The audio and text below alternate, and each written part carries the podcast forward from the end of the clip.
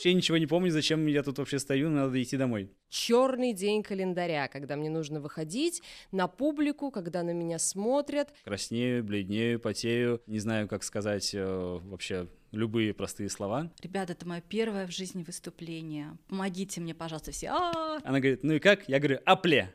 Ну ты был близок. Да, ты немножко чувствуешь себя Угу. Странно. Сложно сочиненные предложения не нужны. Яркость, простота. Безысходность и бургер. Умение выступать очень важно. Какую бы профессию ты ни выбрал. Прям какую бы, какую бы. А, с вами подкаст «Новая школа», и мы готовы продолжить этот подкаст.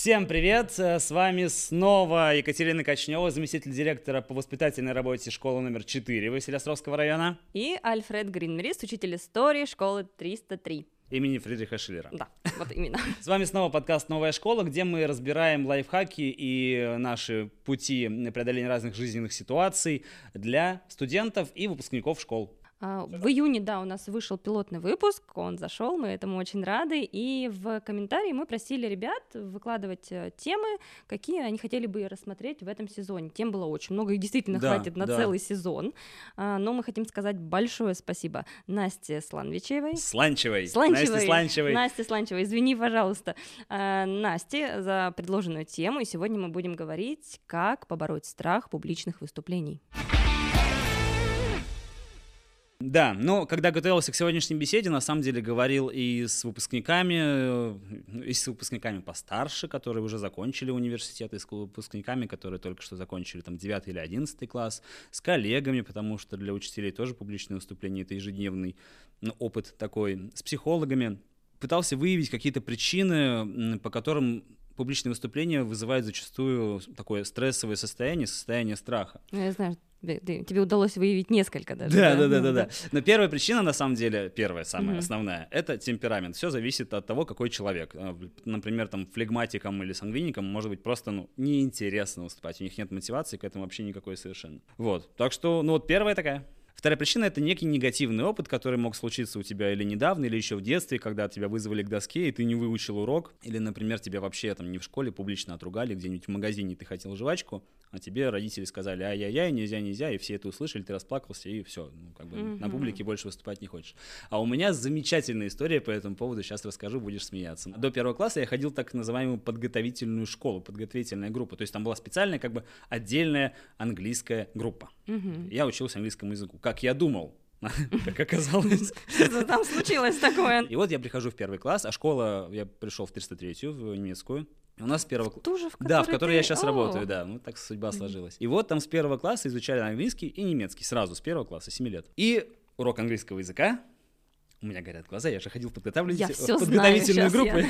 да, я сейчас все, все всем скажу. И мы начинаем проходить там фрукты, какие-то там еще дела. Педагог спрашивает, кто знает, как по-английски будет яблоко? Занимаю звездный час. Я тяну ручку и говорю, я знаю, я знаю. Она говорит, ну и как? Я говорю, апле. Ну ты был близок.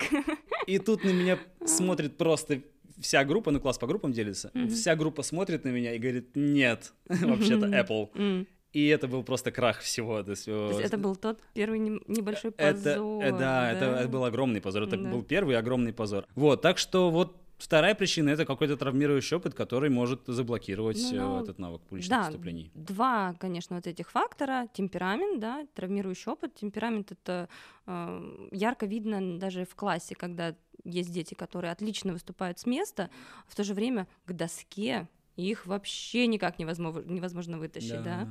Но им достаточно комфортно и здорово отвечать с места. Или а, письменно, например. Да, травмирующий опыт э, действительно это э, такая серьезная причина. И если вы думаете, что э, это действительно та причина, которая у вас, э, то лучше обратиться к профессиональным психологам, либо э, к мастерам по ораторскому искусству. Это будет более правильный путь да, в данном да, случае. Да. Третья причина э, страха публичных выступлений. Ну, это, конечно, страх э, перед тем, как нас оценивают окружающие. Потому что публичное выступление так или иначе подразумевает какую-то оценку, она может быть гласная, публичная или негласная, скрытная. Тем не менее, даже вот мы с тобой, учителя, мы регулярно выходим, наверное, в класс и там выступаем перед разными детьми, видеоуроки, и все равно, гласно или негласно, дети нас оценивают. Нам уже не страшно, потому что у нас уже есть какой-то опыт, но молодым педагогам, наверное, бывает такое страшно. А, поделюсь своим ощущением, своим опытом, у меня есть э, ровно две категории публичных выступлений ну, для меня лично. Я как артист, и я как э, не артист. Э, я как артист, когда выхожу на сцену, конечно, за сценой я волнуюсь безумно. Я, стоя за кулисами, трясусь, я думаю, что я забыл текст. Я, когда играю, там, выступаем в составе группы, я думаю, я забыл все свои партии. Я забыл, как играть. Да, я вообще ничего не помню, зачем я тут вообще стою, надо идти домой.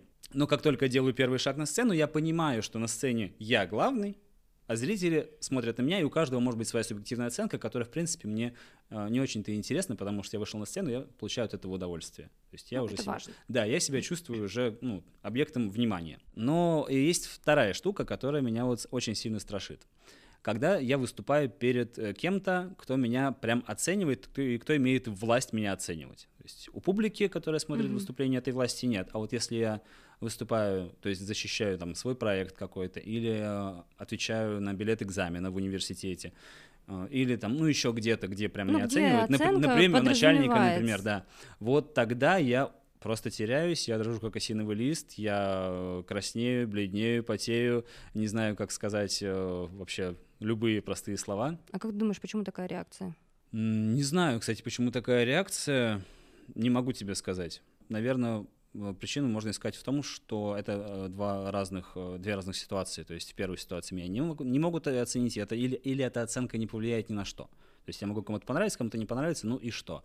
А вот во втором случае Э, когда я отвечаю, например, билет э, на экзамене или защищаю какой-то проект, эта оценка может повлиять на мое будущее. И вот здесь уже, наверное, это может быть неуверенность в себе какая-то, да, или там синдром самозванца. Ну, вот этот страх, он тоже из области, получается, психологии, да, да, да, да это нужно мы сегодня так э, пройдем по касательной, грубо говоря. Я а, тоже найду своего специалиста. Да, да, но Конечно, страх, э, мы уже говорили, что его нужно преодолевать, да? да. Какими способами это уже другое. Слушай, ну какими способами? Я, например, это делаю, если тебе интересно, я расскажу. Да, мне, да. мне, мне очень интересно. интересно. Мы по этому поводу здесь и собрались, тоже, в общем-то. Да. да, я считаю, что здесь единственный вариант, который работает, ну, практически для меня, наверное, единственный, без того, чтобы прибегать к помощи специалистов, это как можно чаще выступать и повышая уровень ответственности. То есть я, например, практически всегда учусь на каких-то курсах, э, переподготовки, повышения квалификации.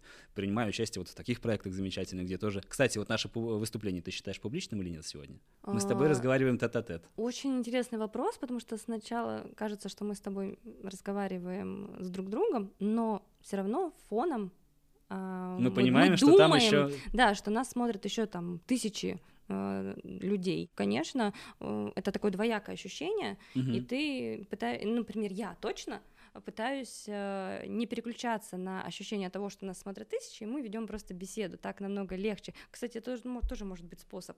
Да, а, да, да. Да, когда ты, э, даже выступая перед уже большой аудиторией, выбираешь конкретного человека да. в толпе и такой, я рассказываю тебе. Только если ему интересно, если он зевает, то это, ну конечно, Да, обычно же говорят, выбери именно того человека, который на тебя внимательно смотрит, да, и который действительно заинтересован, и ему рассказывай, тогда у вас произойдет этот коннект. Да, все так.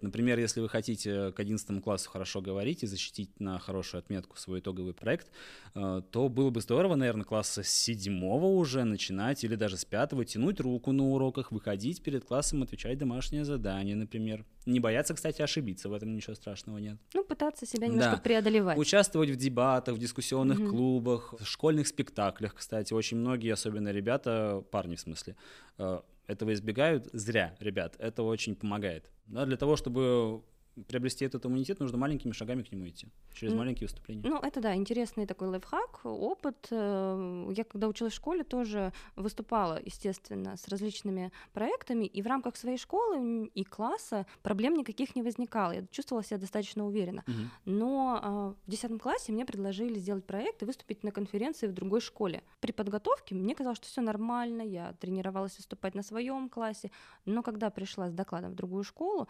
испытала неведомое чувство для меня тогда, да. Я даже не понимала конкретно до последнего момента, до своего выхода, что происходит. Но когда я вышла, меня настиг вот этот страх, э, я немножко так э, окаменела, да, потемнела в глазах, красные пятна какие-то на коже. И до конца выступления не смогла от этого избавиться. И поняла, что с этим нужно что-то делать. Но, к сожалению, в 11 классе там было ЕГЭ, угу. а, в принципе, не нужно выступать, и как-то эта проблема не всплывала. А в университете уже она всплыла снова, и я поняла, что нужно что-то делать, да, все равно выступать придется. И я занимаюсь таким ремеслом, таким, у меня такое призвание, как учитель. Выступать — это главное здесь. Ну да. Да, поэтому я решила, вот как ты говорил, клин клином, э, большое количество выступлений везде, где только можно, на конференциях, с докладами, э, в своем потоке и так далее, и так далее. Могу сказать, что данный способ, он помогает, но медленно, да, то есть ты э, привыкаешь, привыкаешь, привыкаешь, но у всех разное количество э, необходимого таких выступлений. Кто-то, может быть, э, все поймет для себя, осознает и преодолеет это чувство уже через э, 2, 3, 4 выступления, но мне понадобилось больше, мне понадобилось несколько лет таких выступлений, чтобы хотя бы чуть-чуть э, почувствовать себя уверенней чем чаще ты выступаешь перед какой-то комиссией экзаменационной или, может быть, перед начальником, э, ну или перед каким-то ответственным таким слушателем, тем э, чаще ты сталкиваешься с тем, что, в общем-то, у этих людей нет цели тебя завалить или как-то поймать на слове. Ну да. Зачастую. Ну, наверное, какие-то ситуации могут возникнуть в жизни такие, но их меньшинство. И все-таки в большинстве случаев твое выступление, э, некоторых из них, в общем-то, даже и не очень-то и волнует. Вот, а ты стоишь и волнуешься. Я, кстати, сейчас подумал, что иногда, мне кажется, классный способ, если вот ты входишь э, в аудиторию, где нужно там провести ответственное выступление, можно сразу, если ты волнуешься и чувствуешь, что в зале, ну, это чувствуется кожей, да, ты как учитель, наверное, тоже знаешь прекрасно, ну, ты чувствуешь кожей, когда да. атмосфера такая тяжелая. Да. Можно ее сразу разрядить какой-нибудь э, умышленной неловкостью. Ну, пусть у тебя упадет учебник, например, и сразу все, ух, хорошо, и все будет хорошо. Или сбросить напряжение, Да, сбросить напряжение, какое-то, может быть, немножко юмора или какая-то вот опять-таки умышленная неловкость, чтобы все поняли, а, он нормальный, все, и ты тоже поймешь, что публика нормальная, живые там, и там живые люди, и здесь живой человек, и будет хороший коннект. Взбодрили, скажем так. Все совершенно верно. Ну, а, наверное, да, для себя я как раз после вот такого опыта постоянных выступлений выделила определенные правила, которыми пользуюсь и придерживаюсь даже сейчас. Сколько их у тебя? Тоже три? А, нет, мне кажется, побольше. Давай сейчас попробуем их немножко сформулировать. Первое — это, конечно, владеть материалом э, владеть темой. Как только ты понимаешь то, о чем ты говоришь, не просто заучиваешь, да, а понимаешь именно, тебе становится легче об этом говорить и проживать это, наверное, даже в какой-то мере импровизировать, когда ты, вот когда какая-то внештатная ситуация, да, на выступлении, и ты понимаешь, что вот что-то пошло не так, и ты не теряешься, ты можешь именно с этим же материалом поработать, да, например, какую-то часть материала перевести в шутку, mm-hmm. да, уметь связать с какой-то жизненной историей. Это тоже важный такой а, момент. Второе, второе, второе, наверное, это читать больше книг.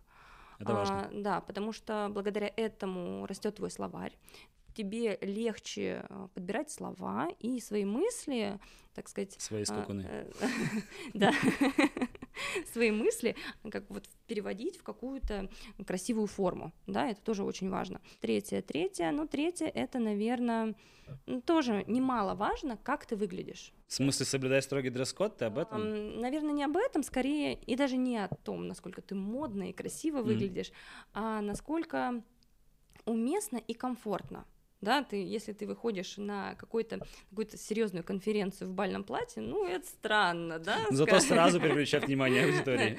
Да, ну, это если тебе вау-эффект какой-то нужен. Ты чувствуешь себя в одежде некомфортно. Она вроде подходит, да, по внешнему виду к мероприятию, но где-то что-то жмет, где-то колет, да, ты как-то не уверен, думаешь, так, у меня вот на рубашке было пятно, я про него забыл, и ты все равно фоном об этом думаешь, тебе доставляет это дискомфорт. Вот легче себя а, оградить от этого, да, от лишнего стресса и позаботиться о том, чтобы твоя одежда была комфортно тебе. Да. И прежде всего тебе. Да. И я, если ты не против и возражаешь, я добавлю по поводу одежды, что мне кажется, что вот перед публичными выступлениями не нужно надевать новую прям одежду из магазина. То есть да. в, нее, в ней нужно немножко походить, разносить, чтобы она тебе была комфортна, угу. чтобы не сковывала движений никаких, тогда выступление пройдет замечательно. Да, особенно часто такое я встречаю, когда туфли новые, знаешь, О, так, да. и все, и ты видишь, как девушка ну. просто испытывает э, страдания. а, наверное, еще несколько выделим. Четвертое будет дыхание нужно дышать размеренно и вообще не забывать дышать, да, когда мы волнуемся, мы часто хватаем воздух, э, э, наше дыхание неровное, вот для того, чтобы чувствовать себя более уверенно, нужно, чтобы мозг равномерно поступал кислород. Совершенно верно. Вот, поэтому мы дышим размеренно. И для того, чтобы, например, перенаправить какое-то мышечное напряжение, которое нас сбивает, не помню уже где, но слышала такой лайфхак и сама его использую, взять какой-то мелкий предмет и сдавливать его, да, чтобы именно мышечное э, перенапряжение уходило вот в этот предмет. То есть тогда и твое тело кажется, как будто бы ты немножко расслабленнее. Такой пример был, например, со скрепкой. Скрепка маленькая, она есть всегда везде, в принципе, да, в документах, поэтому возьмешь ее не видно, замечательно. Э, дышишь, напряжение уходит. И пятое, ну, пятое, наверное, я бы сказала вот этот, знаешь, э, сохранять позитив. То есть эмоционально э, включаться в аудиторию и не ждать от них подвоха того самого, mm-hmm. про который ты говорил, да, когда ты выходишь, ты уже негативно настроен, да, у тебя уже есть какая-то граница, ты думаешь, так, они сейчас будут меня оценивать, думать про меня плохие мысли. Нет, нужно собираться, с позитивными мыслями, говорит, что я выхожу выступать сейчас э, к людям, я к ним позитивно настроена, а, я хочу им что-то рассказать, а эти люди хотят меня услышать и хотят э, узнать от меня что-то новое. Поэтому вот этот позитивный настрой нужно сохранять, он помогает как раз-таки в импровизации, да, когда ты не будешь шутить как-то зло с аудиторией, да, если тебе что-то не нравится, а именно э, выйдешь на какую-то позитивную волну, и, возможно, они тоже к тебе подключатся. Почему нет? Кстати, ребят, чтобы подробно поговорить о том, э, как оценивают ваши публичные выступления, мы сегодня в наш выпуск пригласили специального гостя, который и занимается тем, что оценивает публичные выступления практически ежедневно. Это карьерный консультант компании Headhunter Юлия Еремеева. Юль, привет, спасибо большое, что пришла. Мы тут с Катей говорили о своих э, жизненных опытах, в публичных выступлениях. А у кого-то он позитивный из нас, у кого-то он смешанный, у кого-то он блокирующий в том числе. И мы сошлись на том, что так или иначе нам очень важно, как нас оценивают. В публичном выступлении основа страха именно э, переживание за то, как мы выглядим со стороны. Угу. Вот ты как эксперт, как человек, который ежедневно видит и оценивает публичные выступления людей, расскажи, пожалуйста, что же на той стороне, на вашей стороне самое главное э, в тех, кто выступает? А, смотри, есть три составляющие успеха самопрезентации. Первое – это визуальная. Mm, то есть то, то как это, я выгляжу? Да, mm-hmm. это некое такое общее впечатление о нас. То есть вот мы посмотрели, что мы хотим и можем сказать про человека, как он выглядит, в чем он одет, какой он использует мимику, жесты. И вот эта вот визуальная составляющая дает нам 55% информации о человеке. Представляешь, как много? Да больше половины получается, да? Да, то есть мы вошли, мы еще ничего не сказали, мы просто сели. Встречают по одежке. Да, да, да, и все, уже люди про нас что-то поняли, да, и где-то себе там отметили, нравится им наш образ, либо не нравится. Вторая составляющая — это вокальная, то, как мы говорим. Наша речь, угу. тембр, громкость, интонация, ну и так далее. И здесь люди получают 38% информации о нас. Получается, что вот на эту вербальную, то есть содержательную часть презентации остается всего 7%. Представляешь, как мало? Угу. Но их нужно как... использовать по максимуму, конечно, мне кажется. Конечно, да. конечно, потому что ведь вербальная составляющая — это то, ради чего мы пришли, что мы хотим сказать конкретному человеку, либо аудитории, какую мысль донести. Поэтому, безусловно, это очень важно. Начнем да. с первого, да, самый большой, с визуальной составляющей. Я сказала, что это общее впечатление. Человек уверенный, либо зажатый, да, либо он ведет себя как-то вызывающе. Вот это то, что люди абсолютно точно непроизвольно несут в мир. То есть это нельзя никак подстроить. Это либо есть, либо нету. Да? А сыграть? Можно сыграть, но это уже другая история. Среднестатистический человек обычно не может сыграть, вот он как-то себя ведет, да, непроизвольно, и это читается другими людьми. А здесь очень важно, что хорошо воспринимают людей достаточно позитивных. Вот есть оптимисты, да, есть пессимисты. Позитивные люди, они обычно открытые, они очень хорошо относятся к каким-то ошибкам, потому что в этих ошибках они видят для себя зоны для развития. И, конечно, позитивный человек, начиная свою коммуникацию, он сразу же считывается очень положительно, да, потому что он несет вот в себе вот эту какую-то добрую энергию. Дальше внешность.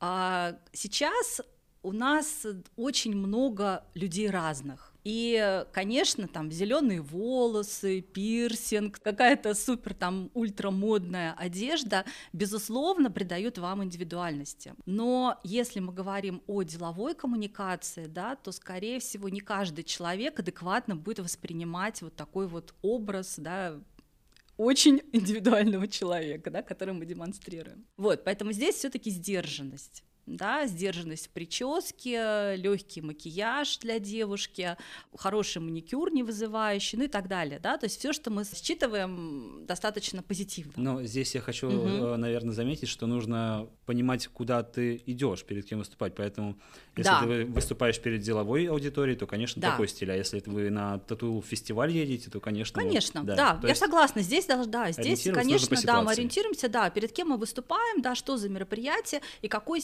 стиль уместен, потому что даже если мы говорим, например, про устройство в компанию, где-то компания с очень строгим дресс-кодом, да, и там нужно выглядеть, что называется, прямо вот по-деловому, а где-то это достаточно свободный стиль одежды, где можно одеться немножко попроще. Кстати, про одежду. Если ты хочешь добавить себе статуса, может быть, немножко возраст, если ты молодой человек, и тебе нужно какие-то серьезные вещи да, рассказывать умным дядькам, uh вот, то, конечно, лучше одеться все-таки в какой-то деловой стиль. Вот. Если мы говорим по цветам, то в российской культуре очень хорошо считываются цвета хроматические, то есть это белый, черный, серый и какие-то цвета экологии, то есть земля, вода, глина, ну, то есть что-то такое, да, нейтральное. Мой синий костюм. Привет. Синий костюм это классно, да, да, да. И, кстати, есть такая штука, например, да, если ты идешь устраиваться в какую-то компанию, и ты знаешь, что, например, ее цвета там синий-оранжевый, да, ну, корпоративные цвета. Если ты оденешь что-то синее и оранжевое, то ты будешь прямо там свой-свой, да? То есть люди тебя считают, что ты mm-hmm. вот соответствуешь уже их корпоративной Это культуре. подготовка тоже, да? Да, да, да, да, да.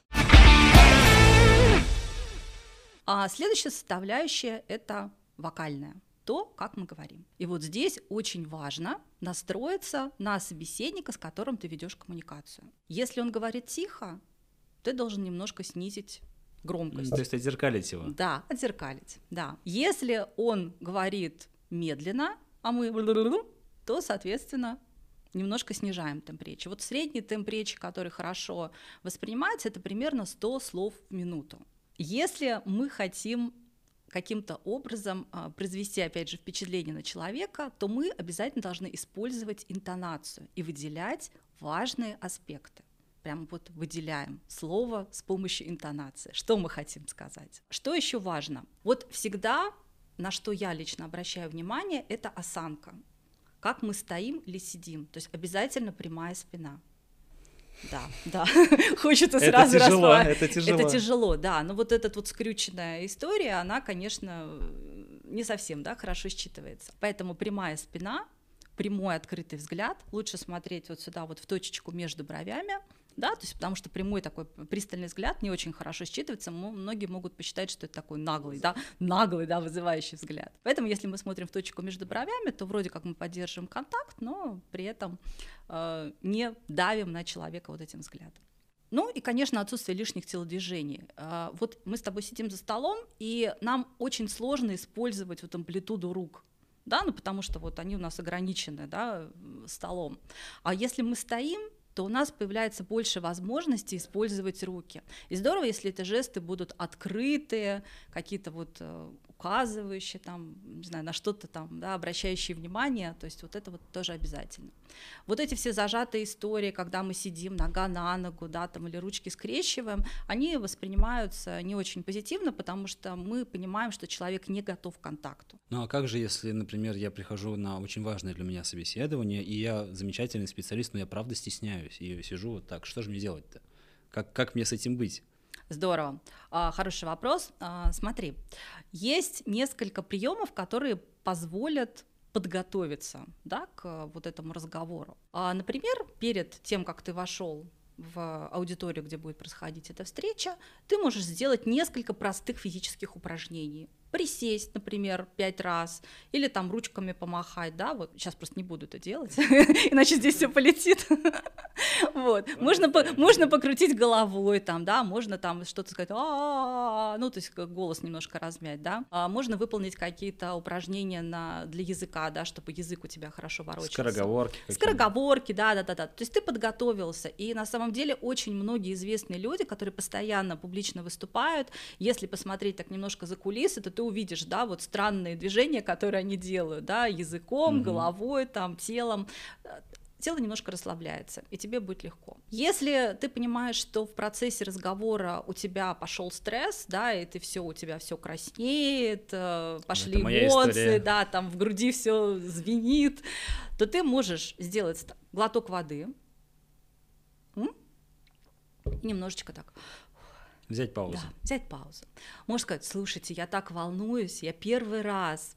Вот искренне вербализация своих чувств, она тоже сразу собеседника располагает. Я, кстати, этим приемом пользуюсь, и, не, и не, не только на собеседованиях, потому что я уже работаю достаточно долго на одном э, месте в одной школе, но очень часто в различных магазинах или ну, в автосервисах так можно такой прием использовать. Я в этом ничего не понимаю, помогите мне, пожалуйста. Да, и сразу да, к тебе относятся, М, мы тебе всему научим, все покажем. Да, да, да, да, да. Я, я это называю, да, включить дурочку, сказать помогите мне, пожалуйста да, и все там, да.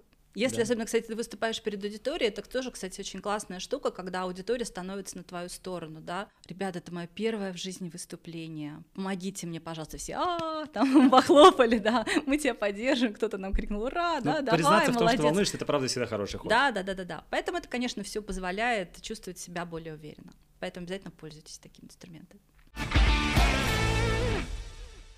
Пока все очень интересно, но это все какая-то такая теория. Мне кажется, на практике это все очень-очень сложно, потому что вот э, то, что ты говоришь, для человека, который боится, и не дай бог, если еще знаешь, у человека есть какой-то внезапно вскочивший где-нибудь прыщик какой-нибудь, и он только и думает, что э, все его собеседование пройдет не так, просто потому, что все будут смотреть на какой-то его физический изъян, или на картавость, или на дефект речи, и только из-за этого, ну или вернее, может быть, не только из-за этого, может быть, это очень сильно повлияет на результат собеседования. Вот э, расскажи, пожалуйста, влияют ли подобные, ну, может быть, можно так сказать, около личностные э, артефакты на результат, или это чаще всего не имеет никакого значения? Знаешь, это на самом деле действительно полная чушь. Да? Да, потому что, э, да, потому что нам кажется, что вот действительно все смотрят на этот прыщик, или все смотрят на то, что э, я заикаюсь. Но на самом деле э, мы, когда на чем-то сами концентрируемся, и мы передаем вот эту вот энергию другому человеку, когда мы сами на чем-то сконцентрированы, другой человек чувствует эту энергию и тоже действительно начинает обращать внимание на ваш прыщ, если там постоянно его там пытаешься там закрыть там, да, или как-то там другим боком там повернуться или еще что-то. Поэтому, конечно, если мы сами на чем-то не сконцентрированы, другому человеку мы не передаем эту энергию, и он это не замечает. То есть можно быть спокойным. И люди с, э, с проблемами с буквой «Р», и люди, у которых есть заикание, вполне себе могут к себе расположить. Я думаю, что ты знаешь таких известных людей, которые и картавят, да, и какие-то буквы не выговаривают, но при этом они успешны, и никто не обращает внимания То на их изъян. Главное быть открытым, позитивным да? и да. смотреть на мир широко открытыми глазами. Абсолютно точно. Спасибо. Спасибо. Было очень приятно и полезно с тобой пообщаться. Очень много вопросов стали теперь раскрытыми, и очень э, было здорово, классно, приятно, замечательно. Я теряюсь, не знаю, что тебе сказать. Спасибо большое, что пришла. Спасибо, Альфред, что пригласил. Кать, мы сейчас э, с Юлей поговорили про многое важное и продолжаем с тобой обсуждать практические рекомендации, лайфхаки по публичным выступлениям. Давай продолжать нужно понимать, что умение выступать очень важно. Какую бы профессию ты ни выбрал. Прям какую бы, какую бы. Э, ну, правда, сейчас это очень ну, важно. Ну, хорошо, вот смотри, сидит э, где-то дома на удаленке э, красивый, подкачанный программист и э, что-то себе там тихо кодит. Зачем ему навык публичных выступлений? Он просто разбирается в коде, зарабатывает свои миллиончики. Ну, ему все равно нужно выступать даже в своей компании, э, на планерках ему нужно выступить и представить свой проект, то, что он сделал. Если хочешь дальше развиваться, так или иначе, курсы повышения квалификации, общение с коллегами, это все тоже выступление, тоже такая определенная самопрезентация. Она должна быть. Вспомнила как раз э, момент, недавно смотрела интервью с олимпийской чемпионкой, и она, ну, естественно, свой путь прошла в университете физкультуры, и там она сказала, что у нас тоже был очень важный предмет, вот это ораторское искусство, и интервьюер спрашивает, а зачем вам нужно-то? Ну, вот спортом занимаетесь, все, там, тренерство. На что она говорит, а как же выступить, сказать слово? То есть ты выиграл медаль, а дальше сказать спасибо, ну, да. э, описать свои ощущения, да, выступить перед публикой. Просто дать какой-то комментарий, это тоже нужно уметь, да, держать себя на публике, не бояться что-то сказать. Вот поэтому очень важно понимать, что так или иначе выступления тебе будут нужны, да, умение выступать тебе будет нужно. Во многих профессиях это необходимо, но для того, чтобы твое выступление было более интересным, да, мы понимаем уже в нашем современном обществе, что нужна визуализация обязательно, да, нужно чем-то подкрепить свои слова, тогда фокус внимания будет э, прикован именно к тебе, к твоим словам. Ярким примером э, вот этой именно визуализации, мне кажется, сейчас является TED-чтение, да, угу. когда... А это что такое? А, это формат выступлений, когда человек, какой-то спикер, рассказывает свою историю, не с бумажкой, да, а именно обычным человеческим языком, и зачастую за его спиной на большом экране его история подкрепляется какими-то картинками, да, это не дублирование того, что он говорит, а именно дополнительная mm-hmm. визуализация, которая помогает э, больше понять то, о чем он говорит. Слушай, я с тобой совершенно согласен. Свое выступление не нужно оформлять как сухой текст, а, да, какой-то доклад. Мы там не на пленуме ЦК КПСС. Выигрышно здесь, наверное, будет тактика заготовить какие-то тезисы, по которым ты будешь идти. Такой план-конспект. Буквально из нескольких пунктов с тем, чтобы в этих пунктах дать себе какую-то свободу э, изъявления своих мыслей. И вот в эту презентацию все свои тезисы тоже пихать не надо да, презентация. В первую очередь должна поддерживать, во-первых, конечно, структуру вашего выступления, но и она должна дополнять его, она должна быть простой, яркой, информативной, и не перегруженный. Яркость, простота, дополнение информации. Mm-hmm. Не надо говорить о том, что у вас есть на слайде. Вы говорите э, свою мысль, а слайд ее просто поддерживает, раскрывает, дополняет. Э, вы можете вывести на слайд какие-то опорные вещи, которые людям, может быть, надо сфотографировать или записать. Mm-hmm. Вы максимально упрощаете эту картинку, но чтобы она не, не теряла в информативности при этом, конечно. Вот. И постарайтесь использовать какие-то картинки, может быть, те же самые мемчики, э, прочую графику. Наглядность, простота и без перегруза на слайде. Вот мне кажется, это залог хорошей презентации. Ну, да, наверное, еще добавлю про шутки, да, да вот умение э, пользоваться юмором тоже очень важно. Но не превращать все это выступление в балаган, конечно. Да, да. это естественно. Вот э, вспомнила просто, что у нас э, в Василиостровском районе проходят Василиостровские чтения для школьников. Ну, это школьная конференция, да, но вот в прошлом году решили провести в формате TED. И как раз-таки в критериях оценки был э, такой очень важный момент умение э, уместно использовать шутки и истории жизненные. То есть это то, что уже включается в критерии. Почему мы говорим про э, не сухие слайды да, с сухой информацией, а, так как вот эта вот разрядка визуальная помогает э, тебе больше э, окунуться в свою собственную историю, то, про что ты рассказываешь, ну и, соответственно, э, говорить больше от сердца да, вот располагает, короче, это, это людей правда. к тебе, вот это так. правда. Я ну, пользователь социальных сетей, естественно, и в социальных сетях увидела такой интересный тренд, который сейчас на пике популярности. И называется он PowerPoint Party. Что это такое? Когда ты с друзьями собираешься, и вы готовите выступление, презентации, на, но готовите на темы, которые интересны конкретно тебе. Это темы могут быть разные, там, что круче, Marvel и DC, да? То есть это формат, в котором можно все-таки выяснить, кто сильнее, там, медведь или крокодил? Да, так или иначе вы все равно с друзьями собираетесь, что-то обсуждаете, где-то спорите, приводите аргументы, а здесь попробуй сделать интересную презентацию, потому что сейчас очень много форматов презентаций, да, сайтов даже, на которых ты можешь э, сделать эти самые презентации. Например, вопрос пельмени жарить или варить оказался очень важным на одной из таких вечеринок. Поэтому, мне кажется, это интересный способ просто даже провести время с друзьями и совместить приятное с полезным. И с друзьями провести время, ну, и да. отработать навык выступления и умение креативно подходить к презентации. Вообще, да, это классная идея, которую ты сказала. На таких простых темах очень здорово отрабатывать навык публичных выступлений, и в том числе в дружеской атмосфере. Она тоже располагает к тому, что ты учишься в такой безболезненной атмосфере отстаивать свою точку зрения, готовиться к аргументации своей точки зрения, ну и вообще это прокачивает твой навык публичных выступлений. Еще такая штука есть, то очень э, часто люди думают, что как можно большее количество всяких умных терминов, запихнутое запихнутые, которые... О, а, опять говорить. рубрика, как да. правильно ага. говорить, да? Случайная рубрика, которую запихнули э, в текст вашего выступления, э, сыграет вам на руку. Угу. Ну, на самом деле, зачастую нет. Мне кажется, что здорово, когда ты выступаешь так, таким образом, используешь такие слова, что ты можешь там пятикласснику что-то объяснить про ядерную физику. Сложно подчиненные, сложно сочиненные предложения не нужны. Четко, Просто, да? лаконично. Напишите э, несколько основных тезисов, такой план-конспект, и в рамках этих тезисов как раз э, можете импровизировать. Да, придерживайтесь просто их, да. Потому и... что и ваше выступление mm-hmm. может пойти по разным сценариям, и публика может реагировать по-разному. Здесь вы должны быть гибкими подстраиваться под, в том числе под аудиторию. И сегодня мы пригласили еще одного гостя, который ежедневно выступает перед многомиллионной аудиторией и точно знает, как правильно готовиться к выступлениям и как прорабатывать все основные моменты, это ведущая 78 канала Вероника Арапова.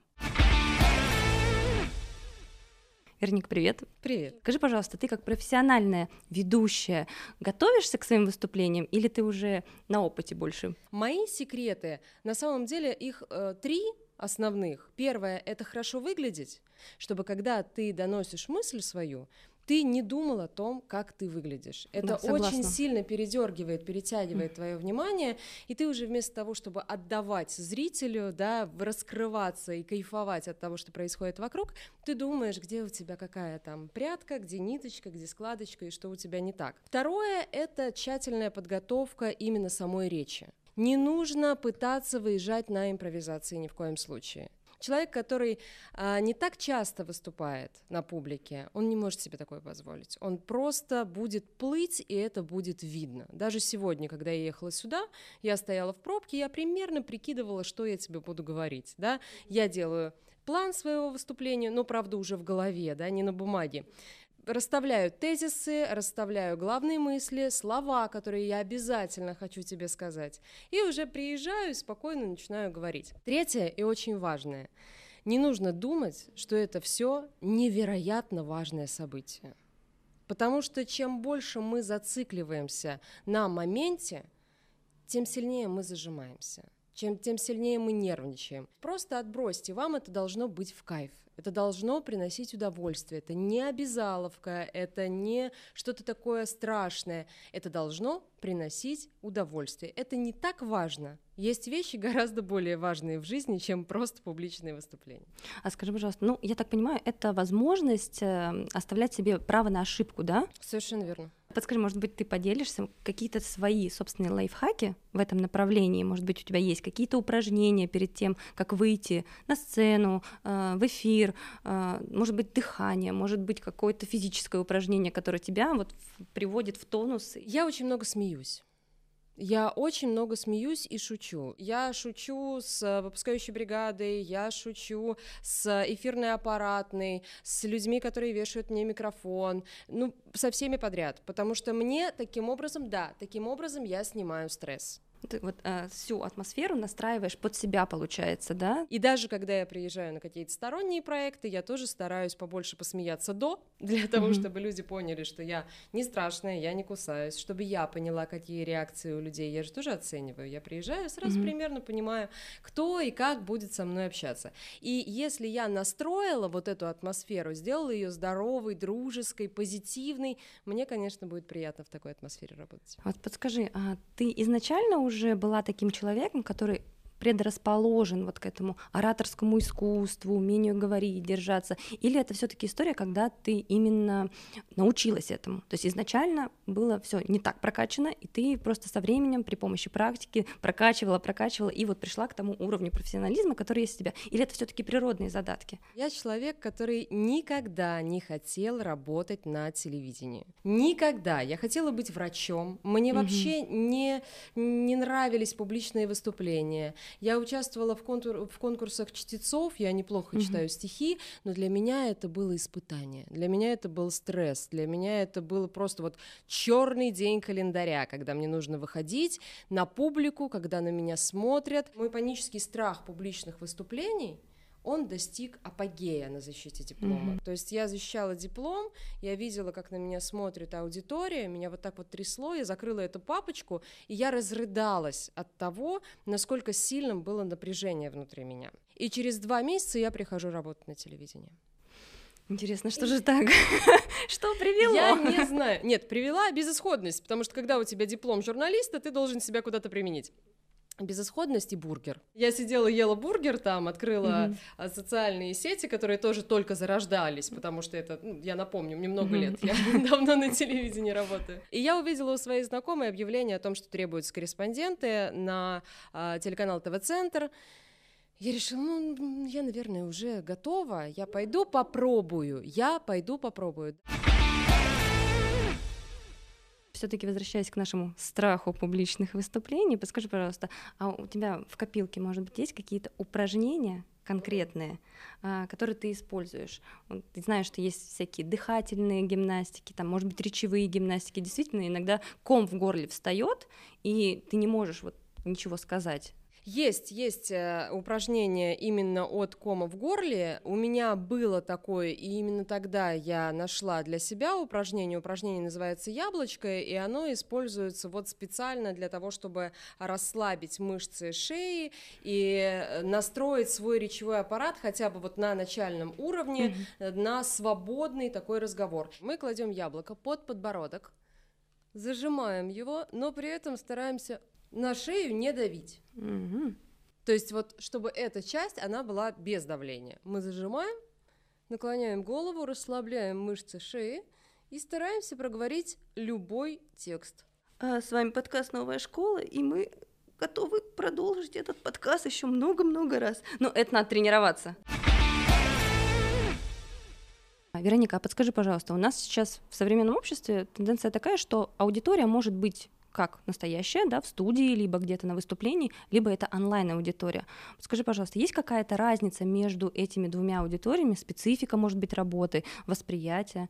Есть, безусловно, есть. И самое главное, это когда ты выступаешь живьем, я приезжаю на лекции mm-hmm. к своим студентам любимым, и я там наслаждаюсь по одной простой причине, что я вижу глаза своей аудитории, я вижу живого слушателя, да, зрителя, я понимаю, как он реагирует на некоторые вещи, я могу корректировать свое выступление в зависимости от того, как человек на меня смотрит, да, и когда ты работаешь на живую публику, это всегда проще. Я советую, если человек готовится именно к живому публичному выступлению и выходит в зал, выходит в аудиторию, сделать небольшую паузу перед началом.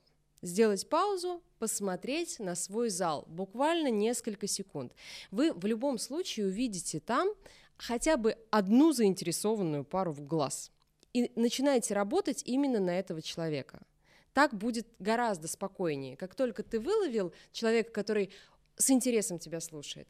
Работай на него. Потом другие тоже включатся в этот процесс, это неизбежно. И нужно переключаться с одного на другого, здесь, там. Аудитория видит, что у вас такой некий интерактив получается, да, и зал должен быть вовлечен. Не бойтесь задавать вопросы залу. Когда человек в диалоге, он всегда более включенный, да, он заинтересованный. Вы должны уделять время, внимание своей аудитории, и тогда она отплатит вам тем же. Это неизбежно. Работа с залом — это очень приятно. Это всегда приятно. Ну, и такой обмен энергиями получается. Совершенно даже, да? верно. Такой mm-hmm. живой, позитивной, mm-hmm. классной энергией. И нужно дать понять человеку, и это, наверное, самое важное, что вы работаете для него. Техника идеальный собеседник, я ее так называю, mm-hmm. да, когда ты даешь понять своему зрителю и слушателю, что он для тебя важен.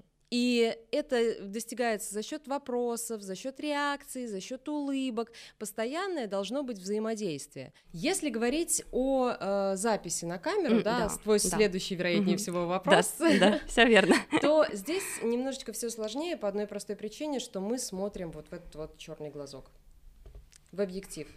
И мы не понимаем, кто нас будет смотреть, мы не понимаем, кто наша аудитория, мы не понимаем, какая будет реакция. Я лично, в том числе и страх публичных выступлений, и страх камеры, преодолевала следующим образом. Это такой прием, я его люблю называть видеозвонок другу. То есть, когда ты звонишь, и видишь человека на экране своего мобильного телефона, и видишь себя на этом же экране мобильного телефона, тебя это совершенно никак не беспокоит. Ты рассказываешь о каком-то событии близкому человеку. Здесь тот же самый принцип. Мы рассказываем, в кам... глядя в камеру, но вот этот объектив — это глаза твоего друга, это глаза твоей сестры, твоей мамы, в зависимости от того, вот кому бы ты хотел рассказать именно эту новость, описать именно это событие. Ты смотришь, понимаешь, вдох, выдох, посмотрел, так, я рассказываю очень близкому человеку, он мне очень важен, он меня поймет,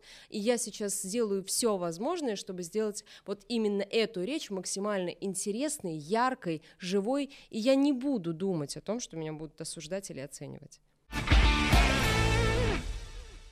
Есть еще один важный момент, да, в подготовке к публичным выступлениям. Мы уже поговорили о том, что внешний вид да, очень важен, а вот эта настройка энергетическая, да, разная может быть публика, но то, чем мы работаем, это наша речь непосредственно. У тебя, может быть, есть какой-то лайфхак тоже, который может э, стать полезным нашим зрителям? Я против того, чтобы заучивать речь наизусть, и это не нужно пытаться делать, даже если э, вам говорят, поговорите, пожалуйста, пять минут, минуту, 30 секунд, ни в коем случае не надо учить наизусть, потому что если ты забудешь одно слово, Всё ты посыпешься весь. Угу. У тебя должна быть возможность заменять любое слово в любой момент времени. Для этого мы прописываем тезисы. Я хочу сказать вот об этом, вот об этом, вот об этом. Потом я перейду к следующему блоку. Там будет вот это, вот это и вот это. Потом вот это, а в финале я сделаю вот так, и все будут в восторге. Да, мы написали, это здорово. Но многие люди уже на этом моменте останавливаются. Говорят, я написал, а дальше я потом прочитаю. Ни в коем случае. Что мы делаем дальше? Мы берем текст и начинаем его читать. Громко, четко, с выражением мы начинаем вот эту речь формулировать. Да? Расширять, понимать, засекать время, понимать, сколько это займет. И финальный штрих найти какого-нибудь доброго человека. Который тебя послушает. Который, да, который сядет и потерпит тебя на протяжении какого-то энного времени и скажет, вот это было хорошо, вот здесь мне понравилось, а вот здесь нужно переделать. И только тогда текст будет, вот само выступление будет считаться подготовленным. То есть у тебя и тезисы, и внутренняя все равно вот эта вот подготовка, она э, подразумевает репетиции, да, вот э, конечно, отработку, конечно. опорные слова, опорные предложения. Все это необходимо держать не только на бумаге, но и в голове. Совершенно верно. Если говорить о каком-то заранее подготовленном тексте, о телетексте, я сначала говорю текст, когда я пишу свой выпуск новостей, я сначала говорю текст, а потом его записываю. То есть я понимаю, как этот текст будет звучать, это предложение, mm-hmm. как я синтонирую в этот момент, а потом я его только записываю. Ну, чтобы это все было органично чтобы с тобой это звучало, конкретно, да? Да, потому что устная речь и письменная речь это две огромные разницы. Да. А сама механика речи, то есть мы же должны как-то подготовить свой речевой аппарат к тому, что сейчас будет два часа говорения, там три часа говорения, может быть даже 15 минут, но тем не менее вот эта подготовка, она нужна, чтобы в нужный момент ну, там, не хрипеть, не знаю, не сопеть. Вероника, а можешь прямо сейчас а, показать вот этот универсальный комплекс э, речевой гимнастики, который у тебя есть? Да, конечно. Это всего пять упражнений. Это тот минимум, который в любой момент времени поможет настроить ваш речевой аппарат, подготовить его к выступлению и сделать так, чтобы речь была четкой, ясной, вас никто ни о чем не переспрашивал, и все слушали с восторгом, смотрели и внимали вашим словам. Я надеюсь, ты мне составишь компанию. Обязательно. Для начала мы стягиваем рот в такой пятачок, вытягиваем энергичнее, вы должны быть задействованы. Конечно, кстати, да. если ты будешь помогать себе да. руками, вот это хочется, даже хорошо, да, да, да, это на ментальном угу. уровне угу. тебе будет упрощать задачу. Мы стискиваем губы в пятачок, вытягиваем их вперед и начинаем плавно вращать в 10 раз в одну сторону, 10 раз в другую сторону. Повтори за мной. Ух, это сложно. Мгм. Прямо. Да. Вот эти мышцы Мгм. должны гореть. Второе упражнение еще более интересное. Я покажу тебе с открытым ртом, но на самом деле его нужно будет делать с закрытым ртом. Да, мы кладем язык на зубы и начинаем его им плавно вращать в одну сторону и в другую. То есть язык скользит по зубам, уходит вот сюда за щеку, потом возвращается на нижнюю челюсть, уходит за эту щеку. То есть сначала по часовой стрелке движется. Потрогали все зубы, да? вот Да, совершенно Мгм. верно. И немножечко еще за щеками тоже потрогали и вернулись. 10 раз в одну сторону, 10 раз в другую сторону. Опять же, не спешим. Здесь мы растягиваем наш язык. Он э, очень э, такой ответственный элемент нашего речевого Что, аппарата. приступим? Совершенно верно. Да, давай. Мы побывали немножечко в кабинете логопеда. А никто не спрашивал, чем ты таким занимаешься? Самое смешное, когда я это делаю за рулем автомобиля, стоя в пробке. Тогда я могу Да. увидеть вот такой взгляд из соседней машины, показать вот так и продолжить делать свою речевую гимнастику. Теперь наша задача почесать губы о зубы. Мы напрягаем губы, заворачиваем их между зубов туда внутрь и соскальзываем вверх. А-а. Ага, ага. Теперь мы пожуем. Мы растягиваем уголок губ туда, к ушам, и делаем такое жевательное движение челюстью. Да, ты немножко чувствуешь себя Мгм, странно. Чувствуешь уже лицо лучше, как будто бы. мгм. Да. Начинает гореть немножечко. Да, у меня, кстати, язык. больше вот здесь где-то начинает. Это уже Да. хорошо. Теперь мы будем колоть языком щеки изнутри. То есть мы вытягиваем язык, делаем его таким острым и потихонечку по 10 раз с каждой стороны, в общей сложности 20 раз, делаем вот так. Растягивай щеки, чтобы было напряжение, Мгм. И сильно колей их изнутри. Ну, прям надавливаем. Мгм. Сейчас будет самое громкое упражнение. Лучше сразу немножечко Отодвинуться. отодвинуться от микрофона. Да, я сейчас договорю и покажу. Упражнение называется «Поцелуй» или «Рыбка», кому как нравится. Но наша задача сейчас слегка, наоборот, расслабить щеки, сделать вот так.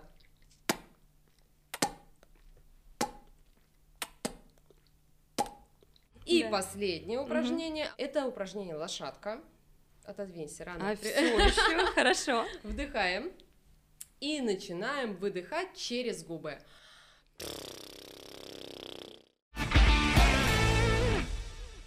Спасибо большое. Наверное, это была в нашем сегодняшнем подкасте самая практическая часть из всего, что мы делали. Спасибо тебе большое, Вероника. Я очень рада была быть полезной. До встречи. Спасибо. Альфред, я предлагаю нам сейчас все подсобрать Мгм. и а, основные моменты выделить. Итак, у нас есть причины страха. Их перед, как э, минимум несколько. Да, перед публичными выступлениями мы уже говорили о том, что это темперамент, да, это может быть твои особенности характера, это может быть какие-то травми- какой-то травмирующий опыт, да, и мы говорили о том, что если вы с этим встретились, вы понимаете, что у вас примерно вот это, то обращайтесь обязательно к специалисту, да, к психологу или коучу по ораторскому искусству. Не пытайтесь это как-то самостоятельно преодолеть. Третья причина состоит в том, что вы, на самом деле, э, ты правильно сказал, может быть, э, вам и не надо вообще-то выступать в силу вашего темперамента. Ну а если на самом деле э, такая необходимость есть, и вы боитесь, как вас воспримут со стороны, то совершенно верно, ты подметила, можно обратиться к специалисту, но самое классное вообще-то, что можно сделать, это тщательно готовиться к выступлениям. И тогда оценка будет э, замечательной, вы это почувствуете. В чем эта подготовка должна состоять? Ну, во-первых, э, нужно найти общий язык со своей аудиторией, с аудиторией, перед которой ты выступаешь. Это может быть большой зал, это может быть твой концерт, или это может быть собеседование на работу. В любом случае нужно постараться найти общий язык и подготовиться к своему выступлению. Не нужно э, свой текст строить как сухой академический доклад. Обилие сложно сочиненных, сложно подчиненных предложений не располагает аудиторию. Если вы готовите презентацию в поддержку вашей э, речи, вашей самопрезентации, то не нужно дублировать на слайдах э, то, что вы говорите. Мгм. Возможно, стоит вывести туда основные тезисы, какие-то рэперные точки, может быть, картинки, может быть, основные графики, но слайд не должен быть перегружен, иначе внимание э, растворяется. Ну да, поработайте над визуализацией того, что вы говорите. Да. И постарайтесь придерживаться принципа простого построения предложений. Представьте, что вы рассказываете то, что вы рассказываете своему близкому другу, а еще лучше своему ребенку, если у вас есть, или ученику первого класса. Максимально понятным, доступным, простым языком. И тогда ваш рассказ, ваша презентация или ваше публичное выступление попадет вашей публике прямо в сердечко. Да, и главное, наверное, это получайте удовольствие от своих выступлений. Да, и если вы не будете кайфовать от этого, то и никто не может вот этого прочувствовать, да, вашего да. кайфа вместе с вами. Нужно стараться получать удовольствие да. от публичных выступлений, да. но если у нас тема сегодня страх перед публичными выступлениями, то э, удовольствие от публичных выступлений это как раз есть конечная, э, конечная цель наш, нашей проработки наших страхов. Да, переведите свой страх в удовольствие. Да, угу. звучит просто, но для этого нужно приложить на самом деле много усилий. Я вам предлагаю, дорогие друзья, идти маленькими шагами, то есть почаще выступать по чуть-чуть, перед небольшой аудиторией, перед э, друзьями в формате, как ты говорила, это называется? PowerPoint э, вечеринки. А, пати. Э, пати, да, пати, да. Ну да. вот в таком формате. Вы можете э, просто дискутировать обо всем на свете с вашими родными, близкими, друзьями, одноклассниками. Таким образом вы преодолеете свой страх перед публичными выступлениями. Кстати, здесь в молодежном пространстве просто, где мы сейчас э, записываем этот видеоподкаст. Ребята тоже могут стать спикерами и потренироваться в публичных выступлениях. Для проведения своего мероприятия вы можете подать заявку э, на сайте по ссылке в описании. Э, это все бесплатно, это все доступно, в общем-то, недалеко. Для всех э, приятно, здорово, тут бесплатный кофе и печеньки. Да, подавайте заявки, устраивайте да, свои вечеринки. Да, дело за тобой, устраивайте свои вечеринки, публично выступайте, тренируйтесь и получайте удовольствие. И не забывайте делать речевую гимнастику. Цапля чахла, цапля сохла, цапля сдохла. С вами были Катя Кочнева и Альфред Гримнерис. До встречи в следующем выпуске. Пока-пока.